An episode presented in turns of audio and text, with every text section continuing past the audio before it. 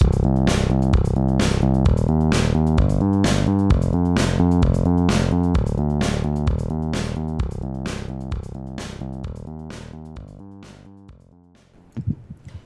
day, fellow hoteliers, and welcome to episode 191 of the Hotel Marketing Podcast. I'm your ringleader, Pete DeMeo, and today I'm joined in this three ring circus by none other than Melissa Cavanaugh Howdy ho. and Phil Fariska.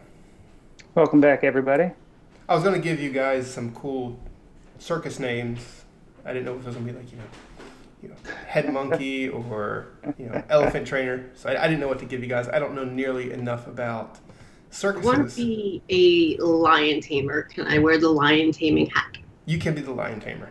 There you go. All right, Phil. So lion tamer's taken. What would you say the other one was? Elephant Wrangler?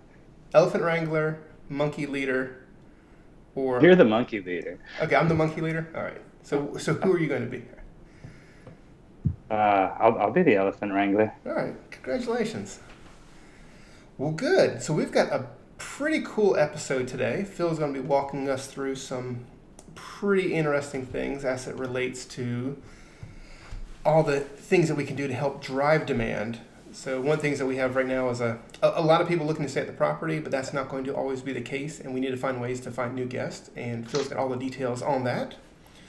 But before that, and actually even before the news I realized something today What's that, Pete? Uh, that between you and Phil, you guys have superhero esque type pets. So your dog's Aurora, right? Yes. So she's based on Sleeping Beauty. Yes. And Phil has two pets that are from the movie Unbreakable. You have the Unbreakable dog, but then you have also have Mr. Glass, right? that is very true. All right. Tell us about Mr. Glass. Mr. Glass is the best, nicest dog, but he has all of the health problems. His name is actually Copper. He's a big old bloodhound, but he uh, he he breaks weekly, and then He's extra other- special. he is extra special. Uh, sweetest guy in the world, but man, he is uh, he's a problem. And then his little sister, also a little bloodhound. I shouldn't say little. She's hundred pounds. Um, she is indestructible, and she is not the best mannered dog in the world. She she likes to jump on people. She doesn't listen. She's uh, she's tough to deal with, but she never breaks. So there you go. We have the superhero pets.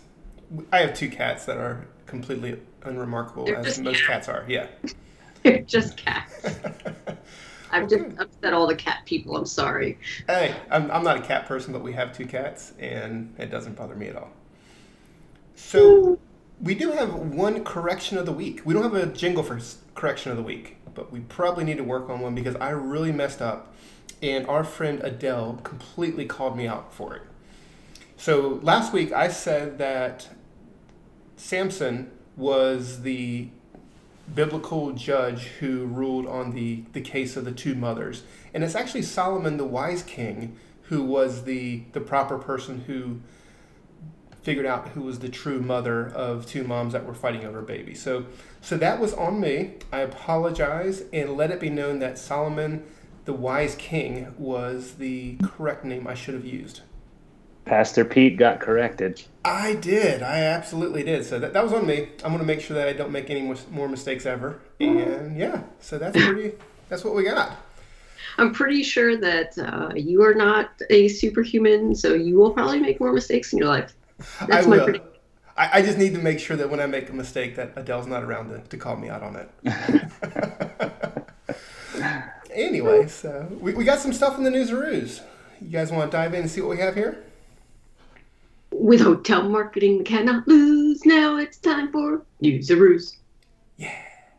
Nice. That's awesome. I love that jingle. All right, so the first one we have is from HSMAI, and it's a really cool article entitled How Hospitality Marketers Are Managing Post Pandemic Businesses.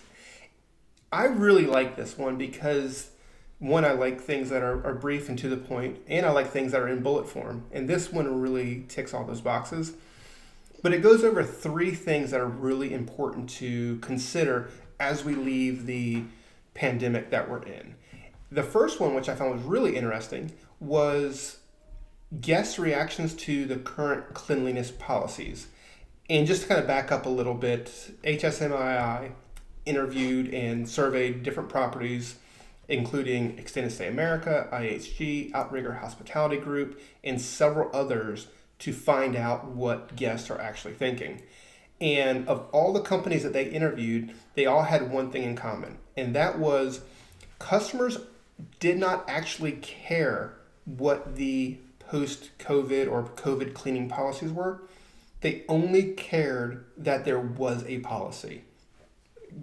The guests were on vacation. They weren't so concerned about viruses or anything along those lines. And as long as a property had some type of COVID clean or clean commitment, that was all that mattered to the guest to be able to say, yep, you've got it. I'm okay staying at your property. I thought that was very, very interesting.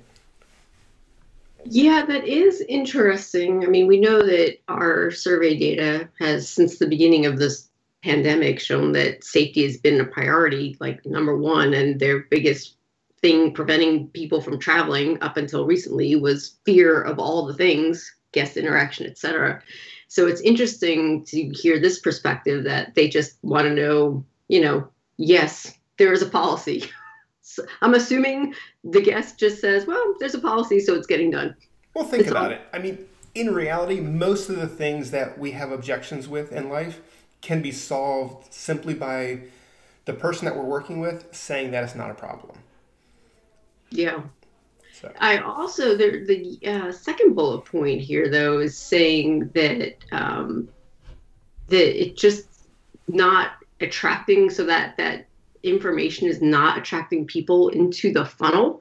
And i take issue with that statement because i have data that suggests otherwise. And i always say let the data do the speaking um, and we know from our own clients, I mean, again, it's not millions of dollars worth of revenue, but there are some people who come in via natural search or other methods that land directly on a website on the COVID page or FAQ page or policies page and end up booking from that page because obviously that was it was the last thing it must have been the last thing on their checklist so to speak of making sure this was okay before they booked. Right. And I think what Melissa's talking about there is we're, we're looking at the landing page report. So they may have visited your site uh, or, you know, at least explored your property a few other times prior to searching that. I mean, I don't think it's realistic that that's someone's first search is right. your brand name plus COVID policy. They hit your COVID page and then make a booking, right? So they probably have seen your site one or two other times, but that was the last thing that they needed to know before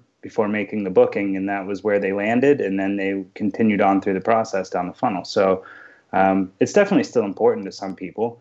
Uh, probably, you know, a good a good bit of people. I think it's important to only in the sense like Pete said, just make make it known that you have a policy that you're doing something about it. No one's really gonna grill you on what exactly are you doing about it. Just what what have you been doing over the past few months to keep things clean? Continue to do that and let guests know that you're doing it. Well, I think that's the entire point. Having that policy is super super important. Melissa's data and what Phil just said is exactly on point where if you have that and people are looking for it, you need to have it available.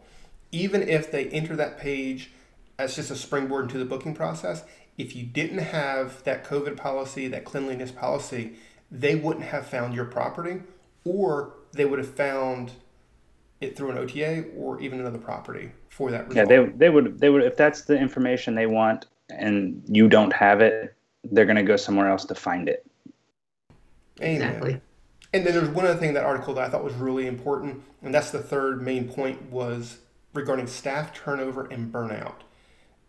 One of the great comments I saw was that the staff is working harder and harder than ever, trying to do everything they can to keep businesses afloat, and have really been struggling for the last 18 months while they've been delivering day in and day out for the property. And don't forget about them. You know, now that we're kind of coming out of everything, I think a lot, most people that we talk to have more business than they can handle. Don't forget about your staff. Make sure that they're feeling welcome. You're a hotelier, not just to your guest, but you're also a hotelier and a servant for the people that are working in your property every day to make it what it is. Yeah, and on, on that last point, Pete, I, I've heard this from from a handful of clients now uh, that had to furlough some employees, and and the quote here is saying, you know, when you furlough employees, they're going to have to look for other employment, uh, and they're going to see what else is out there, and they might they might find a uh, more stable industry than the hospitality industry, something where they you know wouldn't be furloughed. Uh, uh, actually, a handful of the ones I talked to were were in California, and they lost a lot of employees to Amazon. Uh, people who worked at the hotel then went to go work uh, for Amazon facilities, you know, fulfilling orders, um, where I guess they were making similar pay, and we know for a fact that's probably that's never going anywhere. So they're probably uh, making more pay because we know Amazon has a much higher, you know, minimum wage than everything. Right. So right. there's that. So yeah, you, I mean, it, because they, I guess, had to furlough employees, they're never getting those employees back, and now the ones that they bring in, they they know now that they really have to take care of them, and don't don't force them to find that other opportunity that may be better. Yeah, and the thing that you lose when you furlough or let go a longtime employee, it's not the position that you lose that's so important. It's that institutional knowledge that's been destroyed forever. You know, the person who knows that the the door on the cleaning closet is tight and you have to jiggle it to unlock it. Little things like that, or or where data is stored, where how guest history is easily accessed. All that stuff just can go away so keep that in mind when you're thinking about your staff and how you need to take care of them that one you need to keep them around because they know a ton more than you probably think they do but then two you have competitors out there looking for staff and they're paying the going rate now so a lot of your staff may feel underpaid and underappreciated simply because they've been there the whole time and newer people getting hired are you're competing against the the high rates of unemployment how, how much they get for being unemployed compared to what you might be paying now to your existing employees. If that made any sense. It did. Yeah, I get where you're going with that, Pete. All right. You're mowing what I'm growing. awesome. Well, hey, that's the, the news or ruse for today. We're ready to dive right into the main topic, which is we got a, we got a stat of the week. We got oh. a stat of the week to lead us into the main topic. Awesome. Well, what is it?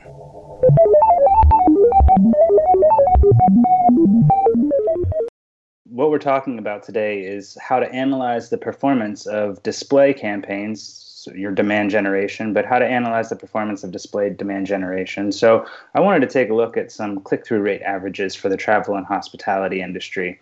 So uh, nationwide, search campaigns average a 4.68% click-through rate. Display campaigns, your demand generation campaigns, 0.47. So 4.68 versus 0.47. So what that tells me is not too many people are clicking on display ads. But that's not to say they're not important. So these what we consider just you know display is an upper funnel. It's it's the billboard effect. Um, image ads you see across the internet, uh, on websites, on on social media. Um, these image based ads, we know people see them, we know they retain the information, but they're not always clicking on them.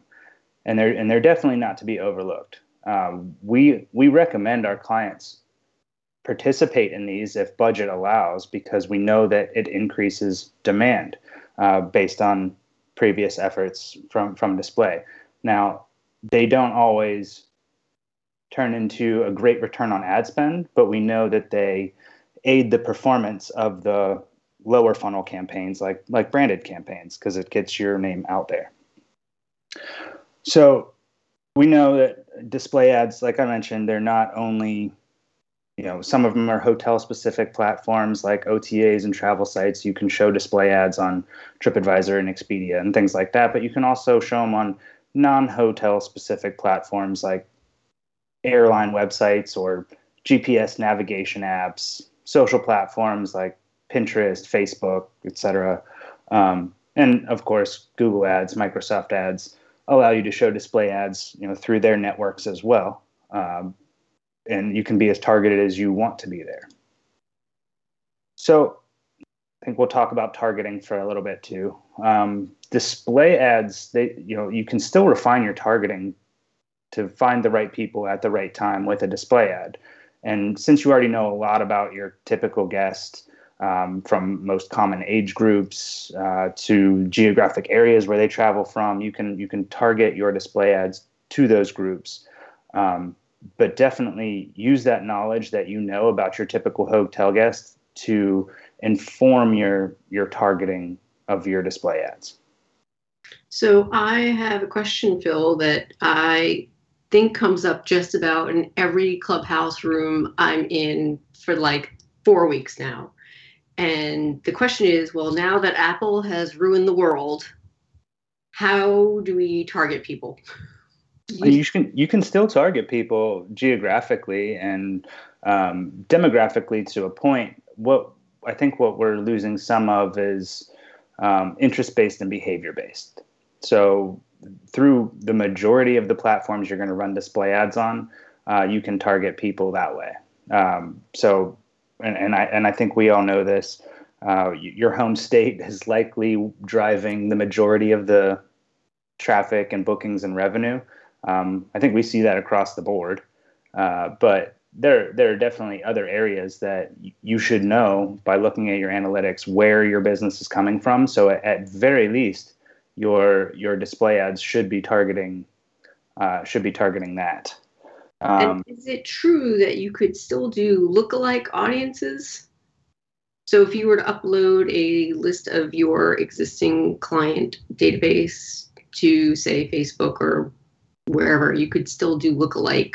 To a point, right? So yes, if if people are not opting out, right? Right. Smart people like us aren't saying, you know, no, don't track me. Show me completely irrelevant ads that I don't want to see.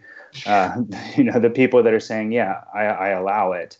Uh, those people will still get the targeted ads uh, like you're talking about. They can still fall into lookalike audiences. Um, however, for the ones who opt out, the way I understand it, we're going to lose a, a, good bit of that. Got it. And, and, a lot of what Apple's privacy settings are is regarding app usage specifically, right? So, for instance, sure. if I have you know newest Facebook pixels and I use a lookalike audience, or I'm using their retargeting platforms, or even you know from Google's perspective, if I'm using a display campaign via Google, I really haven't lost much in the way of targeting, have I? No, not really. Um, your your Google is still pretty darn good at their interest based and in market targeting based on you know people's previous behaviors. Most most of that is, is still going to remain. What we're talking about uh, from from that Facebook perspective is is losing a little bit of insight into um, behavior, other behaviors, uh, as in you know what your what your interests are based on your other app usage but none of it the, the, the worst part about it is they make it seem like it's tracking all your personal data and every right. click you make across every platform you use yeah. and that is truly just not the case and for us as marketers it's yes we're getting screwed on that pop-up is just awful and if they explained it better more people would allow themselves to be tracked really i think I, I feel like i feel like twitter as much as i don't like twitter they they did it well where they said do you want relevant ads? Yes or no? Like, yes, I want relevant ads. Right. I'm. I'm sorry. I don't want irrelevant ads. I don't want you to show me stuff that I have zero interest in. Um, I'm gonna see ads anyway, right? It's not like the ads are going away. So at least show me stuff that I have some interest in. Uh, the way, the way that Apple's handling this is so dumb in my opinion and and on under the guise of oh we're protecting your privacy it's like no you're you're you're going to ruin my experience. Well the difference is one has an ad platform and the other one really doesn't.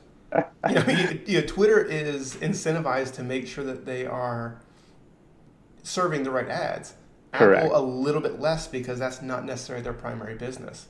So and, and really what it comes down to is the customer is the they're the customer. They're the ones that are being served the ads. And if you don't create that value proposition for them, what is the use for me to be better targeted if the only thing is, would you like to share your private data with third party companies? No.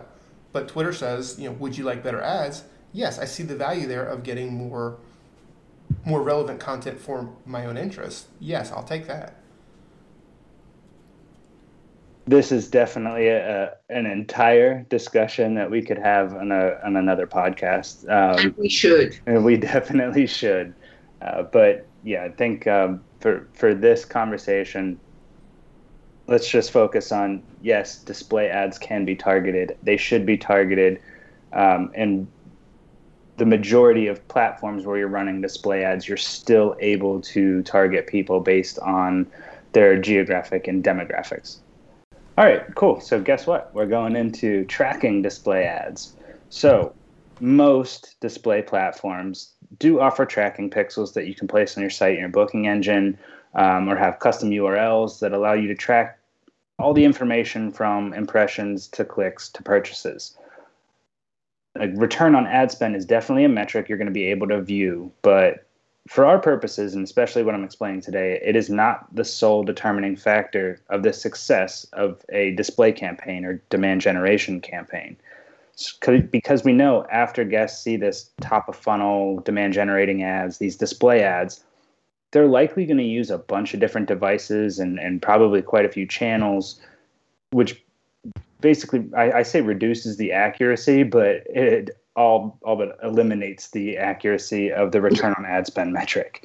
Um, I I don't like looking at return on ad spend uh, when it relates to display ads, just because I think it's very unfair. We know people don't really click on display ads. When I, and the stat of the week was, you know, uh, industry average click through rate was 0.47 percent click through rate. People just aren't clicking on them, and a lot of times they do. It's a mistake because of how display ads are placed. Um, so when you're when you're setting up your tracking, definitely set up the tracking. Understand if somebody clicks your ad and actually makes a booking. That's that's like the cherry on top metric. The return on ad spend for display is, you know, oh my gosh, this actually produced a booking. That's fantastic. But there's a bunch of other stuff we need to look at. So that leads us into the next part. The actual KPIs for demand generation display campaigns. This is where it gets fun because it's not it's not just that uh, that simple yes I got a click yes I got a booking woohoo everything everything worked and and we're we're getting this you know great return on our on our advertising dollar. So I have a, a handful of things here that we need to look at to determine the success of this. So this is essentially your know, think of display as your your digital billboard, right? We know traditional billboards, you really you're going to really have a hard time determining how this truly impacted your bottom line. But from a digital perspective, your digital billboard, the display ads, we can get a sense of how it affects your overall brand awareness and demand in your property by looking at a few things. So, the first one I like to look at is Google Trends. If you're not familiar with it, just search Google Trends and click on Google Trends, and you'll see exactly what I'm talking about. So this tool, it's it, it, shows how many people, not not a solid number of how many people, but kind of a, a trend of the demand of a certain keyword or topic. Um, so you can type in the brand name, your brand name, and it'll show you you know over the past 12 months is the default. When people are searching for your brand what's your peak of people searching for your brand? Um, you can compare you know you, you can change the date range to month to month compare to previous period compare to previous year and kind of see how your demand shifts. So when you're running display you want to see you know from the time you started the campaign till the time the campaign ended and shortly thereafter how did your display ad campaign affect the overall demand in your brand. So using Google Trends, you can kind of see did I get a lift over the previous period or the previous year, or did I not?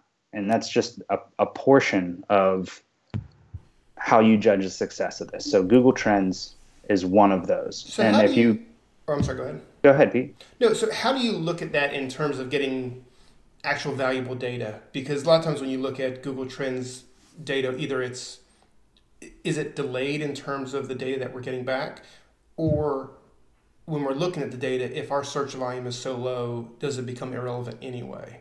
Correct. If you're looking at something that has no search volume you're really not going to get a lot out of this. But we've seen this when you run a display campaign, you start to see more and more searches around the brand happening, and you'll see a, a, pretty noticeable spike in Google Trends from when you started your display campaign to uh, you know, I guess shortly after the display campaign ends, you'll see a lift and you'll notice those type of things in Google Trends. And if you notice that, you can you can say, all right, well, I'm I'm pretty confident that my display campaign had an impact on the demand in my brand. And if you go to the article associated with this podcast, I will give you a breakdown of how to use Google Trends, how to compare date ranges, and a variety of things you can see within Google Trends. So once we have that data, we want to pair that with some other Google data. This is your Google Search Console data. Um, within Google Search Console, we can see the number of impressions and clicks we can get for various brand related queries. And again, you need to look at this basically the lifetime of your display campaign and, and shortly after to see, you know, when I'm running this campaign, you know, I know I'm not getting a lot of click throughs directly on these ads, but is it causing more brand related searches? So, very similar to what we're looking at in Google Trends, we can see in Google, Google Search Console. Um, again, comparing date ranges, comparing to previous period, comparing to previous year. During the lifetime of your display campaign, are you seeing an increase in brand related queries? Uh, and you can you can kind of filter all the the query report to show you just brand stuff. So that that's another indicator of whether or not your display campaign had an impact on how many people were searching for your brand. That seems very helpful, Phil. You're welcome. Got a couple more. Nice. All right, we're listening. This one's this one's from Melissa. So another another indicator to see whether these demand generation tactics are having an impact is looking at your overall site traffic. And I say overall site traffic in the, in the fact that you know this is channel agnostic. Do not focus on you know just organic. Um, when you're running your display campaigns, are you seeing a lift in everything? So organic, direct, paid, uh, referral um, that you want to look at you want to look at everything to see all right during lifetime of this campaign am i seeing a lift in traffic to my site? This again is just an indicator of brand awareness.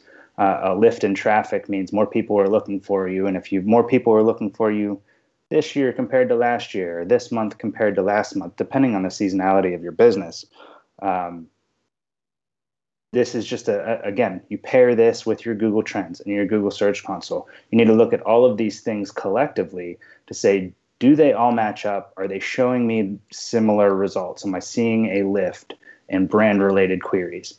If you are you know your display campaign is working. So this is where i would caveat my one sentence that i've said i don't know how many times over the course of this podcast that traffic is not a kpi because you can't put visits in the bank However, this is a case in point where it is valuable information. It's not something that you're going to put on a billboard for your entire company to say, hey, we got four bajillion visits this month.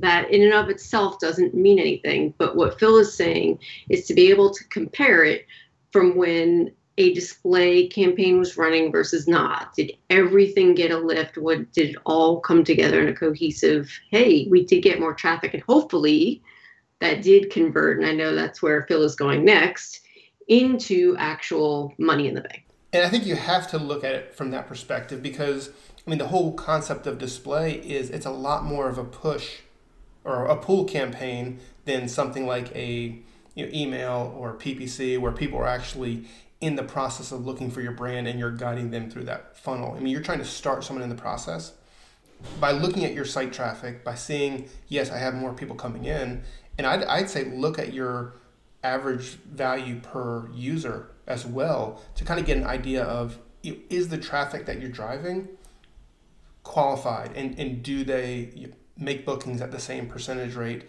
You know are you bringing the right people into your site? Because if all things are equal and you increase your site traffic by 10% and your bookings go up as well that's a good sign that you're probably heading in the right direction Yeah, and I would I would add to that, Pete, and say that you know, say you get um, you get a ton more demand that you see in Google Trends, you get a ton more brand related searches that you see in Search Console, and you get a ton more traffic, but your conversion rate tanks. Well, then it may be a targeting issue, and you should go revisit where you were running these ads or who you, who was seeing these ads, and tweak that and test it again and see see if maybe it was a targeting issue or maybe this truly isn't working for your your generating demand in your brand. True. Mm-hmm. i think it's one it's you got to say rarely ever is display doesn't work. That's that's a poor statement. The display always works is also a poor statement. It's how you use it and how you test it to see what's improving that will decide that for you. There is a traffic metric that i would caution people about using in the year 2021 and beyond. And that is either the users metric and or new users. You know in a previous life i would have said hey if you're running a brand you know generation campaign you would hope that the percentage of new visitors to your website would increase. But this day and age with all the tracking issues with the cookies with all the things I just don't think that that is a fair metric and multiple devices. I just don't think it's a fair metric to look at. So I would just caution people to not use that as a judge of success. I, I think Phil is right with using actual sessions or just overall traffic numbers versus users or new users. Yeah, that could be very misleading. Yeah, I think session, sessions is fair, but back to the point where don't look at one of these by itself and say, yeah, my display campaign is working because I saw more site traffic. Make sure that that correlates right with what you're seeing in, in the, like I mentioned, in, in Google Trends. Are you seeing a brand, a, a lift in demand for your brand in Search Console? Are you seeing more brand related queries coming through? And are, does that also relate to an increase in traffic? All right. And then lastly, what everybody truly cares about, and I said that is not a, a good metric for success of a display campaign, it's still a good metric for success, which is bookings and revenue. But again, we're going to take a channel agnostic approach here and look at this very much like you look at your site traffic uh, when comparing this. And again, lump it all together. Are we seeing a lift in bookings and revenue? Does that correlate to my lift in site traffic? Does that correlate to the demand shown in Google Trends and the and the brand related searches in Google Search Console? You need to compare all these things together and make sure they're all telling the same story. And at the end of the day, if you are telling the same story and all of these things that we're looking at, you know that your display campaign had a pretty darn good impact on the demand for your brand and your brand awareness. So none of these by themselves are, are, are, are a good thing to say yes it yes it worked or no it didn't. You need to look at them all and you need to show okay it, are they all showing me the same result? And one thing i would say with bookings and revenue is keep in mind that's going to be a lagging indicator for something like a display campaign. You're driving demand you're not necessarily pushing them directly into the booking. So if you see site traffic go up and the lag time between someone starting a shopping process and actually making a booking is 15, 30 days, whatever it is. Understand that by the day you run your display campaign, you should not be looking at bookings and revenue really at all. I'd say. I'd say just don't even pay attention to that un- until it starts making sense from your customer's perspective of when they actually do make bookings. Yeah, yeah, you need to you need to take your typical booking window into account, and that's kind of what I was saying originally. Is you want to look at the lifetime of the campaign, so the dates the ad started to the dates the ad stopped, and then shortly thereafter, whatever makes most sense for you. We typically say about a month after. Uh, so date the campaign started, date the campaign ended, month after, and that's the period of time that you should be looking at. But Phil, but Phil, you don't have ROAS on this list. What do we do? I don't, but I, it's again, it's important to look at. You can track these things through your display platforms, especially Google and Microsoft. You better have that set up already. But if you're running on, uh, you know, we we have a few display ad offerings. Shameless plug. Um, that are not Google and not Microsoft, and they perform very well, low low cost per thousand impressions. Um, they all offer a pixel that you can put on your site in your booking engine to see if you know someone who saw your ad, so a view through conversion, they saw it but they didn't click on it and then they booked anyway. So you can kind of get a, an idea of how many how many people did that. You can see how many people clicked directly on the ad, came through and made a booking, and that's your true ROAS um, metric that that you should see. That is all the the cherry on top. If you're getting direct bookings from a display ad, kudos. That's that's fantastic. But the the goal of a display campaign is generating demand, generating brand awareness, which is why we look at the KPIs I mentioned earlier and we look at them all together rather than individually. And we also know that attribution theft is real. Very, very real. Which is why this system that you've put together here is the fairest of them all. I oh, think. thank you, Melissa. I tried. Them all this was this was my uh, uh, I don't know what to call it. My fight back against attribution theft. I think it's well done, Phil. And I actually heard uh, somebody else. Gosh, I wish I could remember who it was. It was in uh, Ed's eight o'clock clubhouse session a few days ago, where I think people were talking about display, and somebody said like, "You just." Nobody's ever going to know the quote unquote real answer on ROAS of, of a display campaign. But if you look at everything, if you like total up all your paid stuff, like all your, your stuff all together, and you can say, okay, how is my marketing performing mm-hmm. as a whole? It, that's a better picture. Oh, and it's that's so hard though because you know that clients want to know, like, I'm spending this money what am I getting for it? And I, I totally understand that. And, and also keep in mind, though, I mean, you know, both Melissa and Phil, that we're on the, the digital side. And I think display is harder for us than it is for someone in a, in a traditional agency because everything that we do from the digital side – you know, if it's PPC, if it's Meta, if it's email, if it's whatever, we're able to look at a very concrete ROAS of performance. And when you start getting to the traditional advertising or demand generation side, you do have to look at different KPIs. And if you don't get that mind shift in place, you're always going to be looking at display and saying, oh, display doesn't work simply because you have the wrong view on the whole process. Right. And, and that's that's the thing. Like when you when you set out for any marketing campaign, whatever it is that you're spending advertising dollars on, have a goal. That's what I'm saying. The goal of this is not ROAS. The goal of this is how does this lift everything else that I'm doing? How does this how does this lift demand for my brand, which I know results in getting more people to the bottom of my funnel? Is it is it worth it in that sense? Am I seeing lift across the board?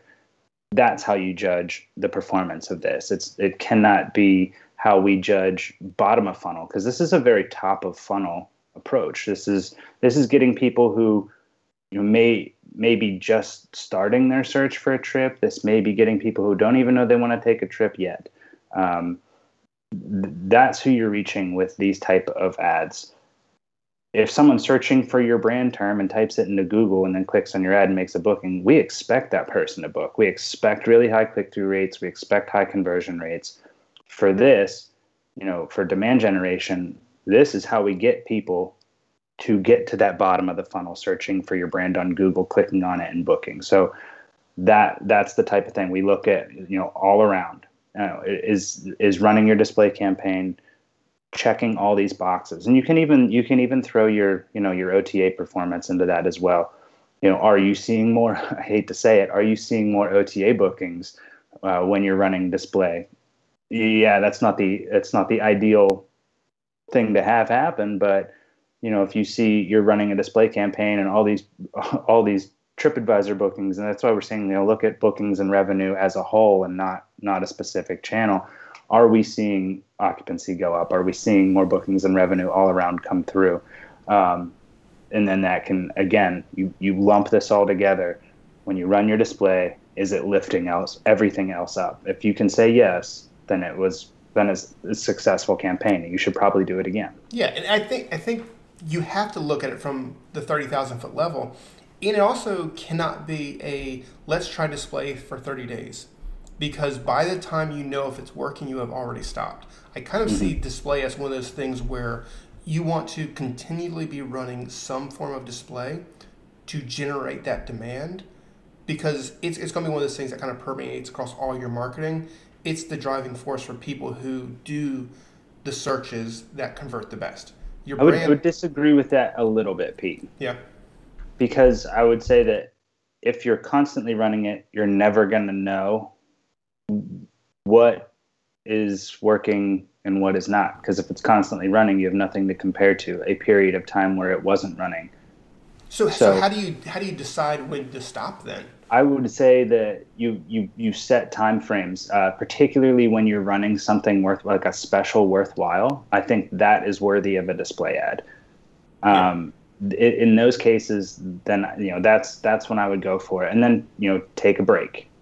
Uh, it, whether it even be for just like a couple weeks, take a break um, and see if you you know see a noticeable downshift in demand, and then flip that switch back on, and if it picks back up you know, do that for a while. And then if you know that, okay, every time I turn this back on, it's it, it's performing well for me, it's lifting everything else up. Well, then I think it's safe to say, go back to what you said, Pete. It's safe to say, all right, that means I have my targeting down correctly. That means my my the images and my ads and the specials that I'm running are are attracting guests. Okay, it's all working. Then we can continuously run it. But you want to nail down you want to make sure that that you have those things in place. Your your targeting is correct. Your your um, your ad creative is correct. The specials you're running are are are, are generating that demand. Yeah, I, I definitely buy that, and I agree that you have to kind of start off with that aspect of it. But truly, if it does work, then then keep keep the pedal down. It's it's tough because I mean Melissa, like she says, always be testing display is one of those tougher things to test because yes, you can look at click rate, you can look at everything else, but at the end of the day, it's such a lagging indicator because you want to know actually how many people booked at your property. Right, and and it, uh, it, uh, if you want to take it back to like the most traditional of media's, the the billboard on the side of the road. You know, how do you judge whether that works for you or not? You know, people scanned all those QR codes in 2010. QR codes. We, we, we have to bring that back. On billboards. Oh, absolutely. But yeah, I mean, you, you look right. So you, you you put a big old billboard up on the highway, and your your walk-in traffic, you know, doubles, and then you take the billboard down and it falls, and you put the billboard back up, walk-in traffic doubles. Well, okay, then the billboard's working, something like that. So that that's how people used to judge these these type of things. Um, it's kind of similar in the way we're, we're looking at display, uh, but we just have a lot more ways to determine whether display is working or not. Yeah, and I would one of my takeaways for this podcast would be typically we're suggesting direct conversion events, direct conversion tools that PPC, email, whatever it might be that immediately are driving bookings. But you can't look at that as your only option. You do have to get more into the traditional display campaigns that are going to be driving the demand because as we get more and more competitive, the world is opening back up. We have to have some way to get in front of consumers that we assume are going to start traveling, even if we can't measure it to the granularity that we're used to. Right. And and I should I should kind of back up a bunch here. Make sure your lower level advertising is working very well and, and streamlined before you start backing up into this upper funnel stuff. Um, you need to make sure you have a, a, a great click through rate, a great conversion rate on your. Let's start with brand, and then we can back up into like a long tail non brand, and then broad, and then okay, then we go back and we try some some of this demand generation display type stuff. So make sure you're uh, you're you're converting very well in the lower funnel, and then then back your way into this. Good advice. Cool. That's all I got for you guys. Well, that's a whole bunch of information. So, I know a, a lot of our listeners are typically in the digital space, but it's definitely something to look at and say, okay, what, what can I do to start finding those new guests? Because they're out there, they're starting to travel. That's what we're starting to see. They're not starting to travel. They but are. That's true. They're, already traveling full it's speed. Booming. So, uh, you know, we have here in Myrtle Beach, we have the Carolina Country Music Fest that just kicked off at the time yesterday. of this recording yesterday, and seeing the massive, the shots of just the massive crowds in front of the stands is insane. And we're we're back. Oh my, oh my gosh! I think we're, we're, we're 2019 would be jealous of what we're seeing right now. So you know, people are definitely traveling. So make sure you're out there getting them. There you have it. Well, cool. So I think that wraps up everything for episode 191. Hey, Phil, you had a whole bunch of information here. If they want to find more information about you, where would they go? You can find me on LinkedIn at Phil Fariska. All right. How about you, Melissa? I'm on LinkedIn or on Clubhouse at Melissa Kavanagh, K A V A N A G H. Awesome. Same thing for me, both LinkedIn and Clubhouse at Pete DiMaio, P E T E D I M A I O.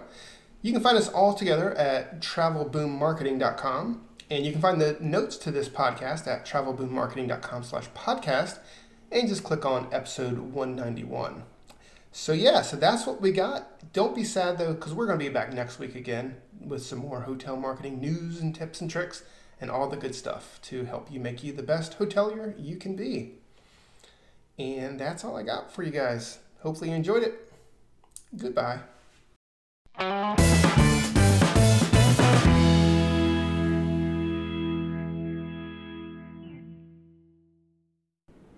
All right. Hey, also, Phil, I believe we have ourselves a review on iTunes today. We do. We got a brand new review. This is a five star review, and it says, like a fine wine.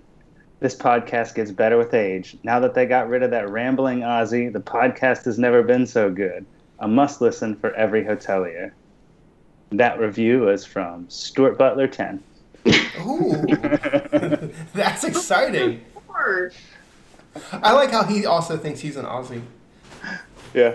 but he also said the Newsaroo jingle has also improved recently, and oh. he'd like to bring back B News. I, know, I, I, I, was surprised that Phil, Phil shunned you like that, Melissa.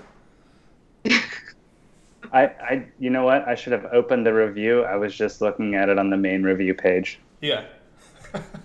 yeah, he says, uh, bring back the newsroom jingle has improved recently, and PPS, bring back B News. Pete has B News, and we're going to have it for the next episode.